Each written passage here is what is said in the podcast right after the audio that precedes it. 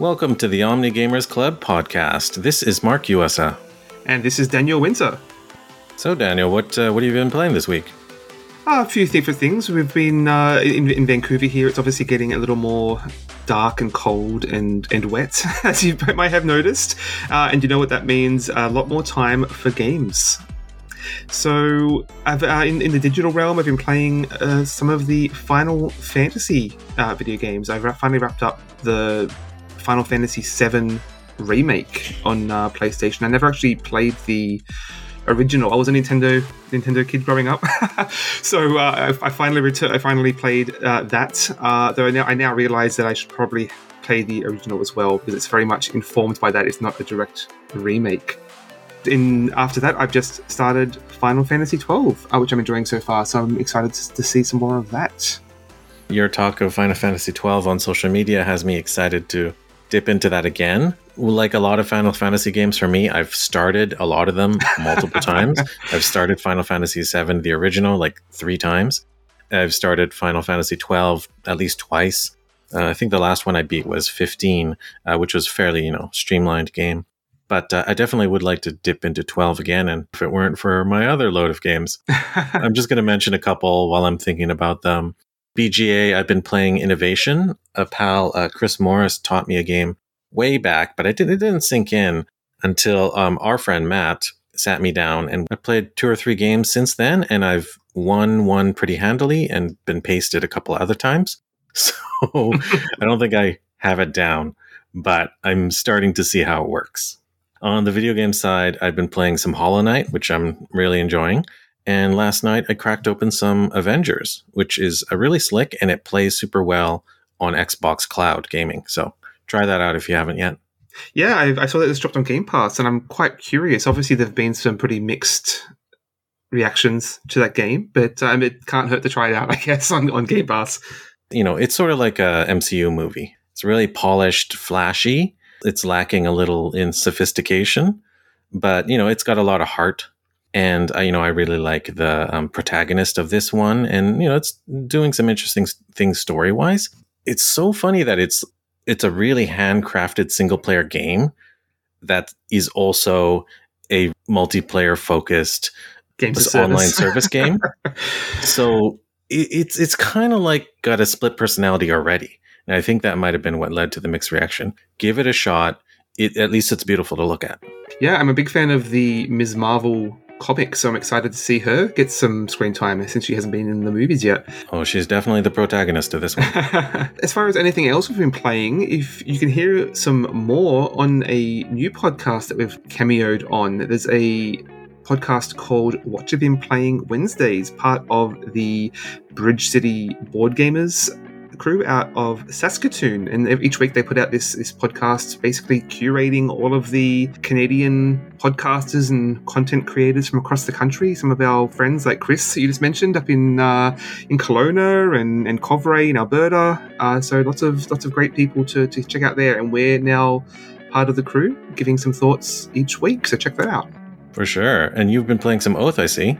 Yes, I just I, I had played a, a tutorial game a few weeks ago, we've just started to try to get a, a, more regular group happening with that. So we just played our first game a couple of nights ago, and it was it was a very strange uh, way that it rolled out with the with the wind conditions there. You never quite know how that game's going to go.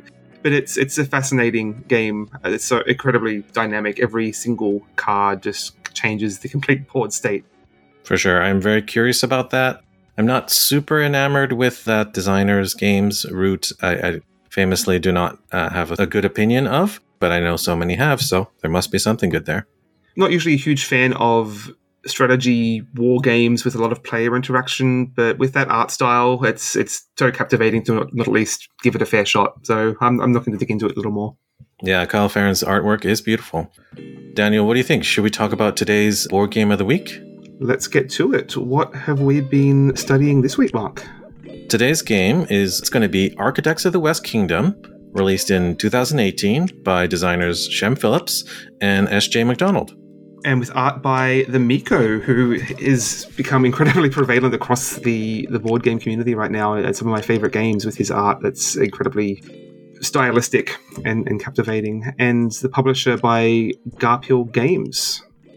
Now, uh, what kind of game is this, uh, Daniel? Because Garphill Games puts out so much stuff. It's, it's kind of hard to tell what game is what and how, how they're different. well, this one's pretty clearly a worker placement game. We've discussed a couple of those. I mean, all of the board games we've discussed so far in this podcast have been somewhat worker placement based, but this is the most explicitly in that genre. So, whereas Beyond the Sun, you just have one worker, it's not really a traditional worker placement game. is just a, an action selection more. This you have each player has twenty workers that you're taking turns placing down in various locations. But it wouldn't be a Shem Phillips game if it didn't have a spin on those mechanics. So how does this differ from other worker placement games, Mark? Well, your first point is is clear. A lot of games you start with a couple of workers and then you build up, a la uh, Agricola, uh, Stone Age, and things like that. But this game, you start with all of your workers, and then you may actually lose some over time through one or more means. The bulk of the actions are really dead simple things you've seen a million times. Put meeples down on a space, get resources, put meeples down on a space, get money. Couldn't be easier. And I think that's a great aspect of a lot of Garphill games that they have entry points that make it easy if you've played any other games in a similar genre before. They're really easy to approach. Some mechanisms really differ, as in other players can capture your meeples, or you might invest meeples in a given space like the cathedral spaces, and they may no longer be accessible to you. You lose meeples over time. So it's kind of the inverse of games like Agricola. What you're actually doing, we should explain here, is it's set in is it 850. It has a very specific setting, whereas in most a lot, a lot of these medieval themed games are very vague and ambiguous. It's just right. There are Carolingians involved, I believe. Yes, which isn't something I know I know a terrible amount of. Uh, it's not a, a, a, period of history that's particularly well covered, and that's I'm saying that as someone who has a degree in archaeology. Uh, but it does have a very specific setting, and I, as far as the, the, the theme of the game goes, I have to imagine it's a time with a lot of paranoia and uh, suspicion going around the way you're uh, rounding up your uh, fellow workers. Yeah, you know, it's funny. Like, this is a very tiny aside, but that aspect of it, which is baked in right into all the mechanisms, really sort of made me feel think of two different time periods the American colonies and the witch trials. Yeah, that, that's Salem, Massachusetts, and places like that. And also like McCarthyism in the 1950s and people calling each other out as being Reds and and um, aspects like that. Of course, Nazi Germany, of course. But that aside, it's all about kind of sniping at each other and people in the community as well. Yeah, so I mean, this game is uh, definitely has a, a, large element of player interaction compared to most worker placement games. Whereas in most, it's just a matter of your worker is in this space, I can't go to that space. In this game, except with a couple of small exceptions, any one space can have any number of workers from any number of players. The more that happen to gather in, in a space, not only are you powering up your abilities, so the more workers in a space, your actions become more powerful, but they also become juicier targets for that player interaction. Is uh, I guess the, the the key part of this is the town hall. Right, the town center. That's the action you take where you can gather up meeples belonging to other people when they've sort of consolidated too much power in an area. You can sort of take them down it's a little bit different between two players, three players, and four, but essentially taking a group of your opponent's meeples or your own, you're allowed to take back your own. You can take back meeples and place them in this sort of temporary holding space on your board. They're out of the hands of your opponents. There's a third place that you can take them as well, and then that's when it gets really interesting. Yeah, so I mean, you, basically you're holding them in your own personal holding cell, and then can send them to the central prison, and you get a nice uh, handful of coins for doing so, which is one of the uh, handiest ways of, of, getting income in this game. Is uh, rounding up and, and putting suspicion on your fellow workers, but you then have to go to the jail to basically break them out or, or bribe them out of, of prison, I guess. you start the game with 20, but you they quickly disappear across the board and in other people's cells and in prison. So trying to manage the flow of those over the game is, is really the key puzzle.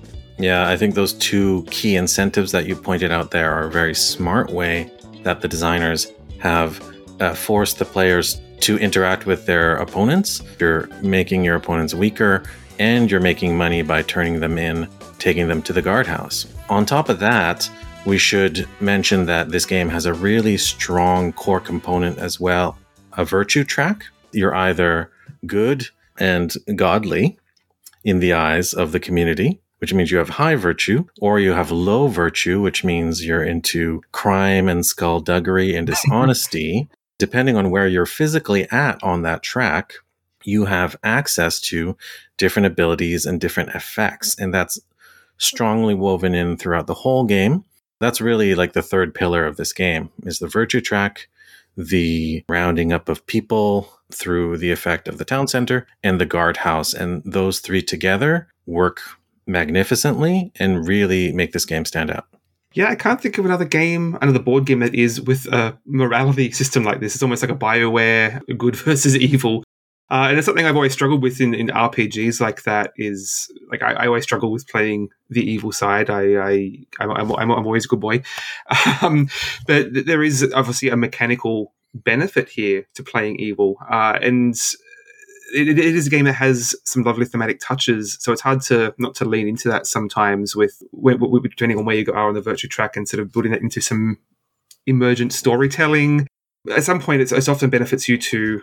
dip into the the low virtue to get some discounts and not pay your taxes but at some point you're inevitably probably going to want to quit the life of crime and start raising that virtue again and where when you decide to start doing that is really key sort of the cut cut your losses at the right time i think that's the interesting the most interesting thing about that track is it would be boring if it was being high is good and being low is bad but no in this game you can actually be mechanically advantageous to be low throughout your entire game.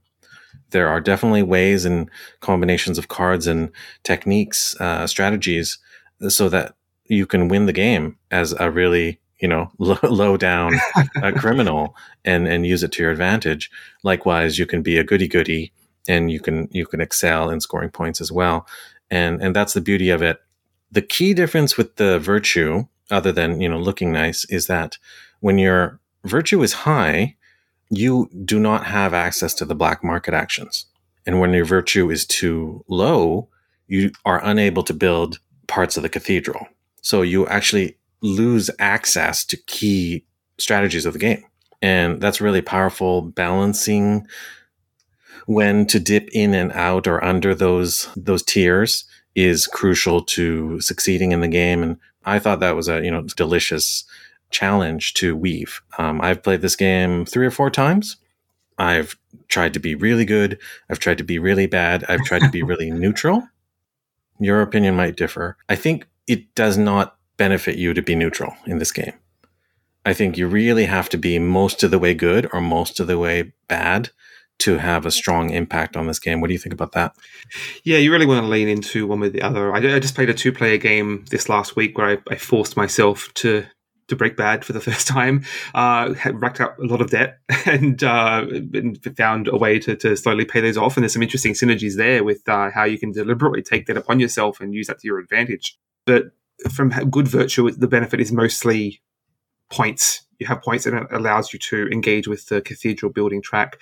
And the low virtue gives you basically a flat discount for most of the actions in the game for when you're spending coins, which really adds up over over the course of several rounds. There's a bunch of ways to score points in this game, but I would say that building buildings and building cathedral spots are probably the two main ways of gaining points. Would you agree with that? I think the cathedral maxes out at 20 points, which is uh, the, the biggest chunk in the game. I mean, it's, it's, it's a relatively low scoring game. Most of the points. The final scores I've seen are around the 40 points mark. So no one thing is going to really get you a lot of points here, but you have to, to grab them wherever you can. Right. So I'd say those two are the main avenues of doing it. Of course, you can gain, you know, like a lot of Euro games, you can gain points for just having resources or just having money. Another key way you can do it is by gaining those debts, which you're going to gain in a bunch of different ways, mostly from being on the low end of the virtue track or having lots of your meeples in the guardhouse when a certain certain event happens, which we'll go into. uh, and so you get those debts, and when you get those debts, they're worth negative points. But if you take a certain action, pay a certain amount of money, I believe you can flip those debts and you actually get positive points out of those. So no, that's actually not correct. See, in, in that, and that's uh, one thing you touched on um, in that how some of the similarity between this and Shem's other games can be a little confusing because that's, that's certainly the case in Paladins of the West Kingdom. You flip a debt okay. and it gives you points, whereas in this one you you flip a debt and you get get virtue. So it, that's one of the uh. ways you can start working your way back up again. Is earn a bunch of of debts and then wait to the last minute, start paying those off, and then shooting back up that virtue track. I knew there was a way to at least staunch that bleeding of losing those negative points. I know that's something you mentioned in, uh, at least to me personally, in terms of the iconography. But the, the, similarity between these two games can somewhat help and hinder it sometimes. That they're, they're so close that it helps you in some ways, but then in the small ways that they differ, it's really going to throw you off. If we can have that tangent for right now. let me just go into it is you know i love the art of this game it's beautiful of course I, I even think the graphic design is really clean and consistent with the other games. You know, your paladins, your uh, raiders, but the icons are the same across the games in this series, but the usage of them is different, or the meaning of them is different, which I think causes more confusion than it helps. It's nice to know that this one icon means victory points in every one of their games, but what does this purple version of it mean?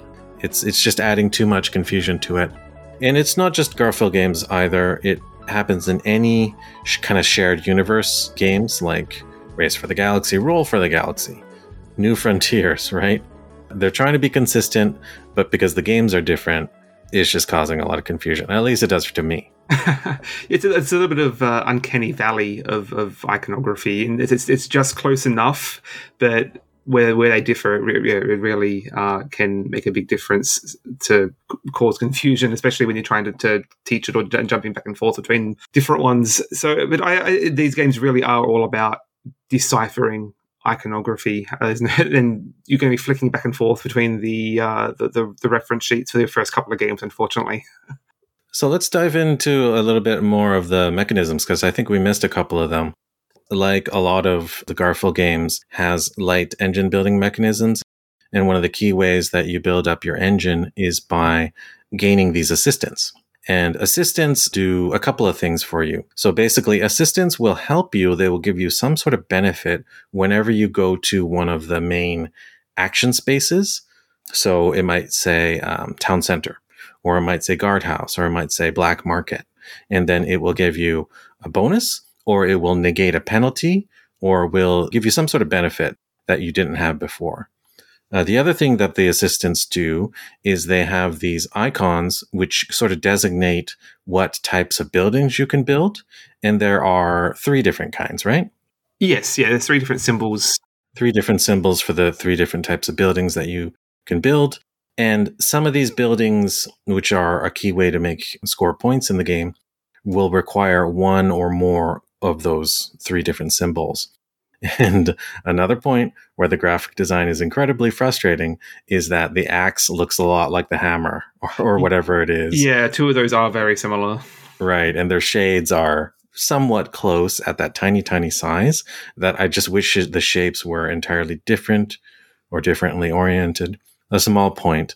Those assistants, like games like Paladins, are really crucial to building up your engine and creating synergies, especially compare, combined with your variable player power or whichever strategy you've decided to pursue, whether high virtue or low virtue.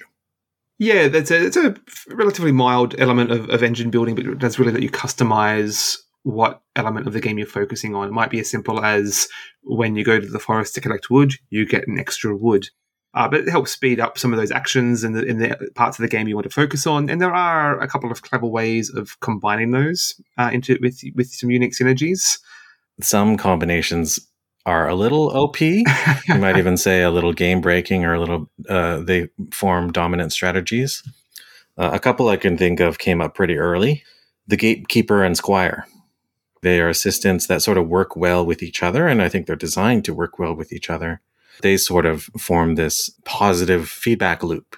And I think there's another one that benefits you for collecting and flipping debts, and then they give you points for those flipped debts. I think that's actually the mechanism I was thinking of. Yes, yeah, it's definitely the the, the system I've seen uh, a couple of more experienced players going for with doubling down on, on the low virtue. It's that's pretty key to that strategy, and I think. I seem to recall that player losing because he didn't quite get the right combination of cards? Because this is a very specific strategy that's dependent on this combination and it just didn't come out. So that might be a little bit of not necessarily a balance issue, I guess, but it's a knowledge it's a knowledge and familiarity issue and it happens with so many games right? Like it's the same issue with agricola or race for the uh, galaxy you know, which you mentioned. Race for the galaxy right? Like if the right cards come up for you and you're playing with more of a novice player and they just don't know about that particular combination then they're they're going to be un- unaware of it and someone else can just exploit it to the extreme i don't think that that's a fault only of this game but it's it's clearly baked in in that regard. I mean, experience levels and where they differ, I guess, is is pretty key across most board games to some degree or another. Uh, this one just has so a couple of very explicit strategies to, to watch out for, and I guess because to some extent, I guess because there is so much player interaction, it behooves those other players to counter that and perhaps be a little more aggressive with uh, rounding up that player's workers. for sure, yeah, I think there's ways to to counteract those things. It's just all players have to be at a similar place or a similar level of awareness. One cool thing I think is the um, black market reset, which I thought wove a really nice sense of tension throughout the game. The black market is one of the the key things It plays a little more like a more traditional worker placement game where there are three spaces of the market in which only one worker can be located in each, and they all give a very specific uh, action. Usually, it's collecting resources or giving some kind of uh, benefit for relatively cheap. The, the the downside being that you lose virtue for doing that. And there's only three black market actions, and they will get filled up. And once they're filled up, that's when the infamous reset happens. Otherwise, no other spaces have their meeples removed from them unless a player chooses to remove the, the workers from them. Whereas the black market, once those three are full, those have to be cleared, and then a certain chain of events happens. Yeah. So, so those. Yeah. Sorry, go ahead. No, let's let's do this together because I don't want to miss any points. So the three black market spaces get cleared up. Then all of those meeples, and they could all be from one player or they could be from three different players, go to the guardhouse to join the other meeples that might already be at the guardhouse. And then every player who has three or more meeples in the guardhouse, what they lose a virtue? Is that the penalty? I believe so. If they have three or more, they lose they lose one virtue each. Yeah. Right. So there there is some sort of penalty if you have three or more meeples in the guardhouse. The one player who has the very most meeples gains an even greater penalty, which is they they gain a debt. I think. Correct. Yes, and that's one of the few ways uh, you you gain a debt in this game is either when that um, black market reset happens or when you lose a certain amount of virtue. So when a player has a large amount of meeples in it, and you have fewer meeples in the black market in, in the guardhouse, I should say, you might want to push those black market actions so that reset happens intentionally that will get those other players in trouble, especially if you have zero or one or no uh, meeples in the guardhouse, then those other guys get hit way worse than you do. It's a beautiful point of tension that's baked in throughout the game. It's a real Inquisition moment. I mean, I think that's exactly what they call it in, in the in Paladins, the the Inquisition. Uh, so a lot of paranoia around that, especially in a in a game with a lot of players, like a five player game where so many workers might be placed in between your route, your turns that you don't ever have a choice as to when that uh, triggers. So really trying to anticipate when that might happen and, and preparing yourself and getting your your workers out of jail in time is one of the key decisions in this game. That's the lovely aspect of this game is that it's it's not really about you have a giant mech and you have to waste some sort of city. So I'm going to waste, you know, Daniel's city, right? It's not, it's not really that at all. Is the player interaction is, is built in. You know what the incentives are. You know why people do it. It's baked right in is that strategically you should do it at this given time. And if you play your cards right, then you can you know, execute beautifully. You can build yourself up while taking those other two players down and giving yourself the edge. So I think it's baked in really well, and for the most part, doesn't end up with a lot of animosity that you might have in other uh, high player interactivity games. Yeah, it's it's largely very opportunistic the interaction in this game, and it's sort of equal opportunity. You, you you tend to be targeting various players equally rather than targeting one. You, you really engage in everyone's turn because you're watching where where is everyone going? Are they going to round my worker up? Can I round theirs up? You're really engaged in what everyone's doing around the table, and those turns also are, are flowing very quickly too. You're just putting worker down, taking that action, and those they, it's usually at a very snappy pace. So the game flows really nicely. I found that in that regard. You know, you're not really zoning out while you wait for someone to pace their worker and. You know, that's what I really enjoy about Garphill games, other than their innovative uh, mechanisms, like I said earlier, is that all of them seem to have a really conscious rhythm or arc to them.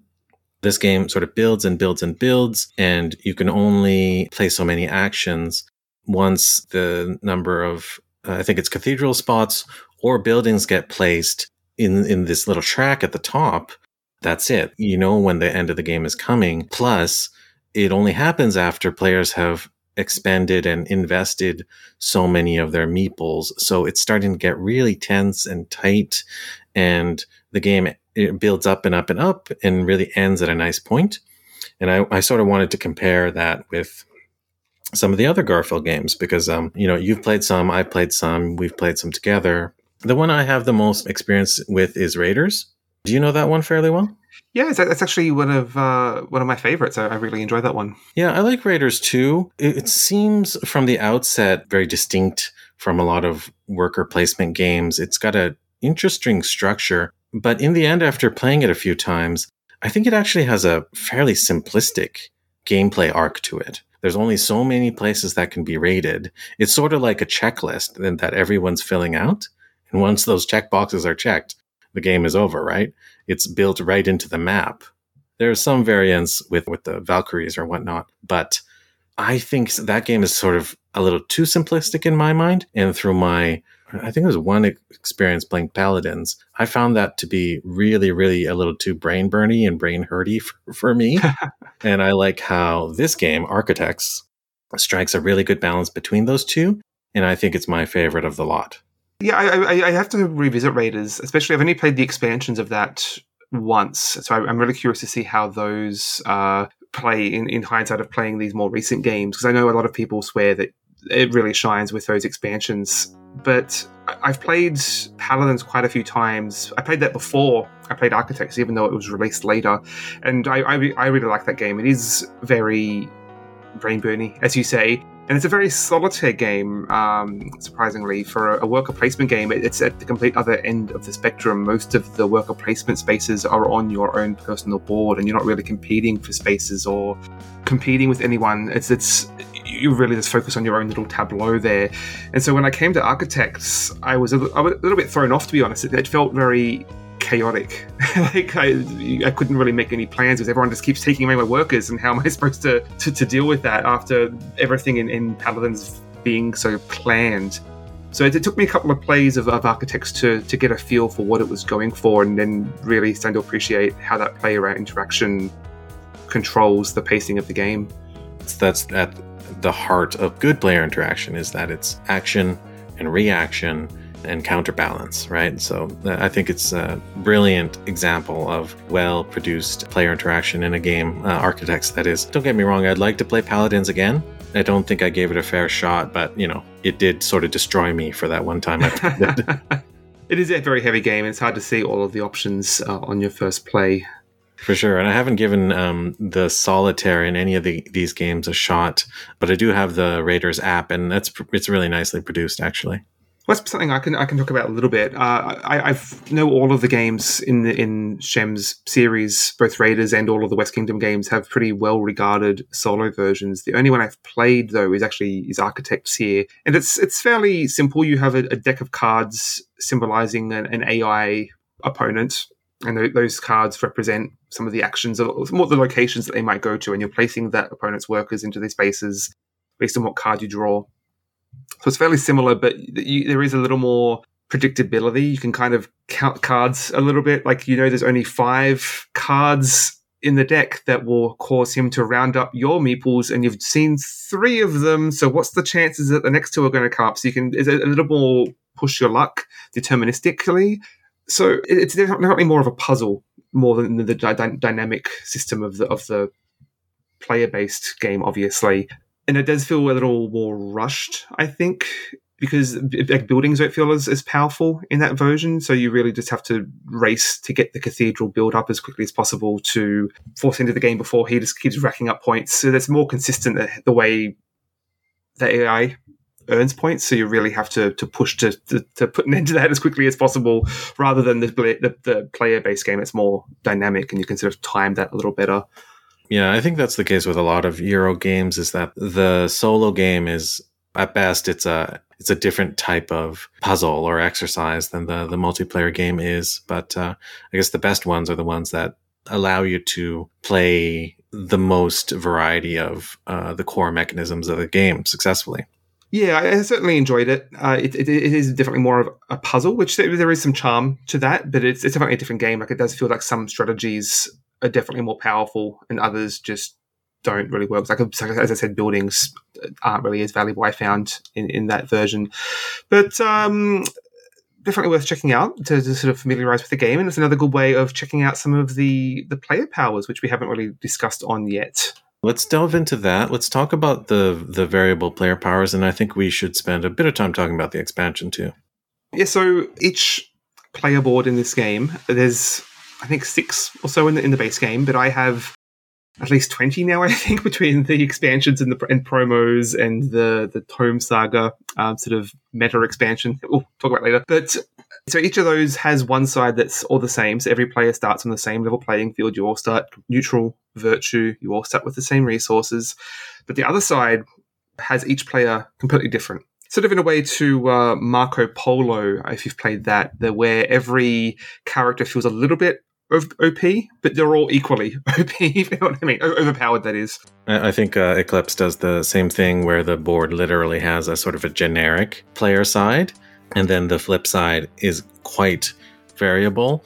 And you know what I really appreciated about the couple of times that I played the variable player powers is that it's not just about player abilities, but it's even the resources you start at or where you are on the virtue track. Like you might start as a very bad boy with half your workers already in prison. uh, exactly, and but a lot of money. and that's so cool because it builds in some sort of narrative, right? or it's a sort of a baked in challenge that you have to overcome to achieve a certain gameplay strategy or it might give you you know head start in a certain gameplay strategy so i think variable player powers are cool. They're pretty well done and i think they'll give a lot of extra life to this game especially if you have you know all 20 of them yeah, some of them may feel like they're railroading you into particular strategies, especially if it starts you at the bottom of the virtue track. Uh, but there are ways you can certainly improvise from that point. And as you say, it, it really adds into the the emergent storytelling and adds to the, the, really nice thematic touches. I think we were all talking about our, our life of crime and when we're going to turn a new leaf and start paying our debts. that aspect of it is way more evident than, you know, game like um, Terraforming Mars, where you're just a company company. That doesn't tell me a story, right? I'm, I'm either the tree hugging company or I'm the film producing company, right? Like, but if I'm a human being with a portrait who's really bad or really virtuous and's got a, got a smug grin on their face, you know, I sort of know who that person is, right? So that aspect of it is pretty well done. Absolutely. We alluded to the expansion, for which there's there's one come out for this game yet, so we've we've dabbled a little bit in, uh, and I think that's definitely worth talking about. There is a second expansion that's just kickstarted a month or so ago that I'm I'm very excited to talk about. But we do have the first one, the Age of Artisans. It's been out for a bit now. I played that one time with you at your house, and The only thing I will say is that I don't feel like it affected my gameplay very much, or I didn't take advantage of the mechanisms that it did add. I'd like to say it's the latter because I, I, I love this expansion, to be honest. That's great. I want to hear your perspective. I actually want you to remind me of what is added because I don't remember much except for the the the top and the bottom of the cards let you sort of customize your assistance and buildings. Is that something? Yeah, so the, the main element of this are these new cards that are dual use that you can either use to buff your assistants or to buff your buildings basically. So you can either there's, there's two sides to the cards and you can either add it to the, your assistant to your buildings to give some additional benefit. And they might be as simple as you you get an additional coin whenever you get an assistant action. So the regular assistant might be you get an extra wood when you go to the forest and now you're adding a new card that gives you an additional benefit on top of that. The trick is that you can completely customize those. So now you're getting a silver or a stone, or you're pulling one of your workers out of prison. So, I mean, you could just double down and get even more wood, or you could completely customize and mix and match what kind of bonuses you're getting. And again, there are some, you can get even more clever with the synergies. Like we've discussed some of the ones in the base game, but this just doubles down on allowing some of those really clever combinations that you might be able to, to discover. Yeah, I guess the thing that gave me or made me a bit of a wet blanket about this expansion is that it it took you actions to even build up those um, add-ons, those those buffs. So there was a lot of opportunity cost to that. And I felt that that distracted me from the core gameplay mechanisms, which I was still only learning by that play of the game. So I guess that's why I myself didn't take advantage of them, but I could see how after four or five more plays under my belt, I would want that for the extra variety.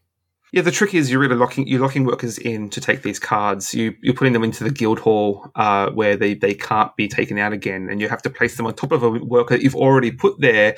So it really controls the pacing of when you're even able to take these cards. So they can be pretty paced out. Uh, so they might be. It, it, takes a really big commitment to grab one of these early in the game. More likely, you'll be grabbing them later in the game to sort of shore up some of your, your late game benefits. But it's, it's, it's definitely a strategy to, to grabbing those early and trying to guide your own path through a, through a specific strategy in, in those in those combos. And I, there's mixing and matching I, I really enjoyed. But the other thing it adds is everyone every player gets uh, a big meeple, the the artisan, um, that basically acts as a, as a, a double meeple. It sounds very simple. When you first place them down, they count as two meeples does uh, change the pace, just keeps things moving a little more smoothly. Uh, it stops those sort of pauses in the middle of the game where everyone's rounded up all of your workers and so you have to start all over again. So it just lets you accelerate a little bit and keeps the pace from from slowing down too much. Similarly, you actually, you actually start the game by drafting an assistant. everyone starts the game with an assistant already on the board, which just, just speeds things up just a little bit, keeps keeps the game flowing quite nicely. I, I feel that aspect of the expansion I did really appreciate. And I suppose you could integrate just that component of it without the um, other building slash assistant buffs. There are probably a couple of cards you need to pull out, but it is it is a rather modular expansion. Yes, that part of it I, I did really appreciate. So I mean, I definitely suggest checking that out some more. Uh, it's it's just makes the game even more dynamic, basically. I feel like we've covered a lot of ground here. Uh, I'm just going to say for this game, I really enjoyed it. Of the Garphill games I played, Raiders and Paladins, I think I like this one, Architects, the best. Of course, I haven't played Viscounts or some of the other games in the Opus, but to me, this one strikes the best balance of strategy and ease of play and player interaction is definitely tops. So I'll definitely be wanting to play this one some more.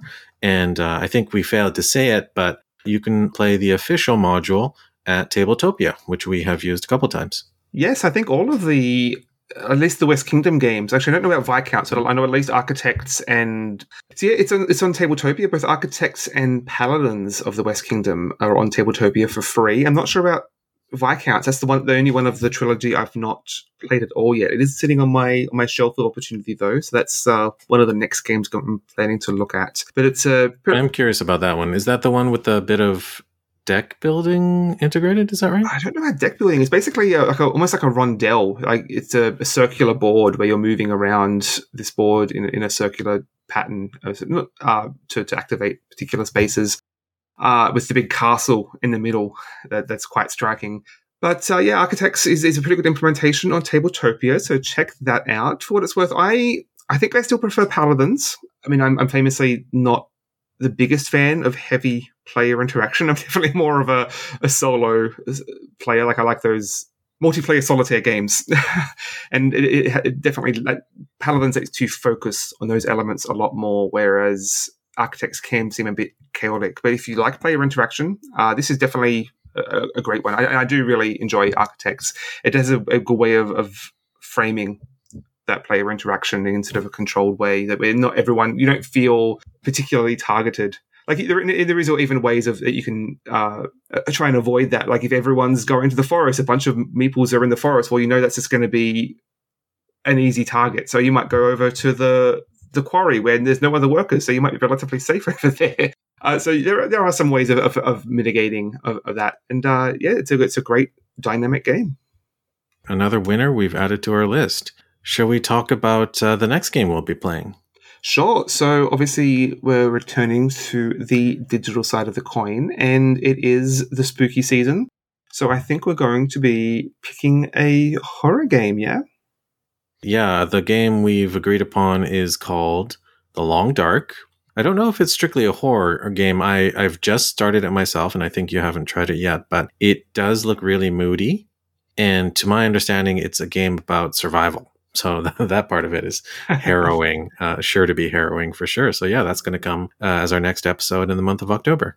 Yeah, harrowing is probably a better word than than horror. Uh, I don't know much about it. I, I, did play a little bit of it in alpha when it was just a somewhat procedurally generated survive as long as you can game. But since then, I know they've added quite a lot of story content that I've heard good things about that I'm excited to to look into. I know, I think it was actually a, is it a Vancouver studio that created it? I'm pretty sure it's definitely Canadian. I saw a bunch of Canadian Media uh, Fund credits and uh, things like that on the intro. So yeah, glad to see some something from the Great North here yeah, I'm looking forward to, to checking that out as we uh, as as the weather here gets darker and colder. I think it's a, a pretty um, applicable game. That's right. Pull up a blanket and get ready to survive in the great uh, wild north here.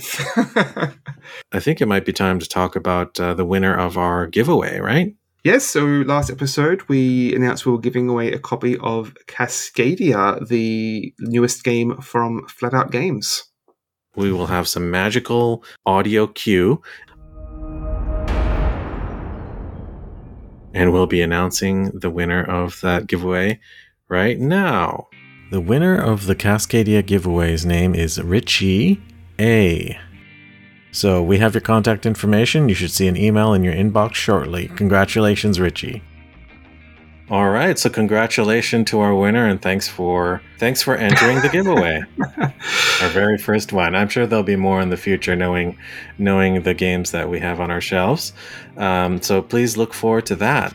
And uh, with that, I think we should wrap up the episode. Yeah, well, I mean, every, every every entry to that giveaway means at least one person is out there listening. So thanks, to, thanks to everyone who entered. I think we may try and do a stream for this. We'll see how that plans out. Uh, but keep an eye on our Twitter page. I think is the main place we make any announcements. So check that for an upcoming stream. We might we might play Architects on Tabletopia even. That would be awesome. I do want to play it again for sure. Well, thanks a lot for uh, the Omni Gamers Club podcast. I've been Mark Uwasa. And this is Daniel Winter. Remember to have a balanced gaming diet. Bye. Bye.